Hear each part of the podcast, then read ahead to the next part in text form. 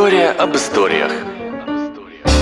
Тот, кто вечно ворон считает, не может быть полезным обществу и точно не способен стать важным и уважаемым человеком.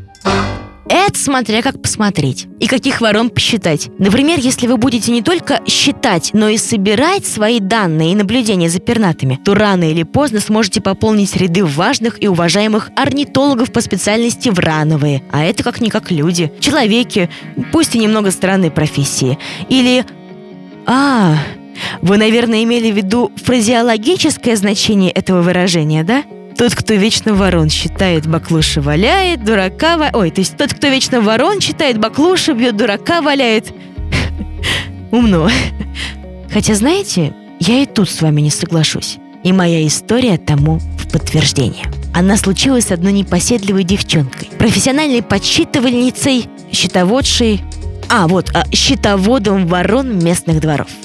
И не только ворон. Наша героиня мастерски считала все подряд – Сколько проехало автомобилей? Сколько раз прозвонили часы на городской башне? Сколько самолетов пролетело в небе? Сколько раз за сегодня мама прикричала ей «Дочь, ну сколько можно прыгать на этой скакалке?» Сколько можно? Можно долго. Да хоть целый день, думала в ответ девочка. Она любила прыгать на скакалке. А еще она любила шоколад и своего брата. А потому, когда он попросил попрыгать ее через скакалку для него, считая проезжающие машины и людей, она согласилась. Сначала за шоколадку, а потом и просто.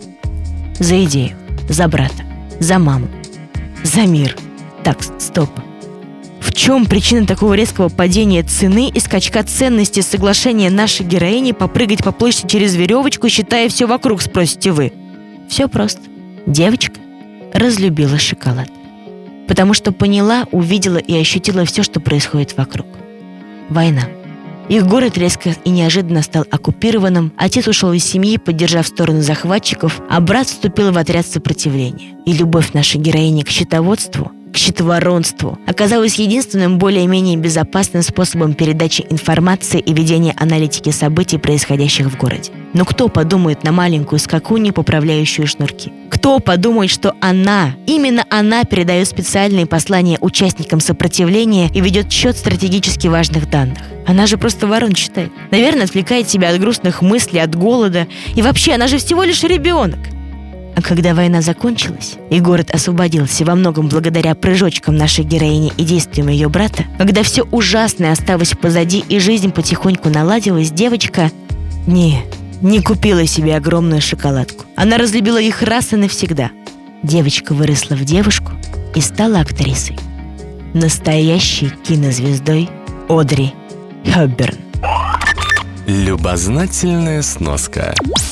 Одри Хёбберн, британская актриса, фотомодель, танцовщица, гуманитарный деятель. Больше всего известная по фильмам «Завтрак у Тиффани» и «Римские каникулы». Признанная икона киноиндустрии и стиля 20 века, золотого века Голливуда. После ухода из кино Одри всерьез занялась вопросами гуманитарной помощи и спасала людей, оказавшихся в условиях войны, оккупации, голода. История об историях.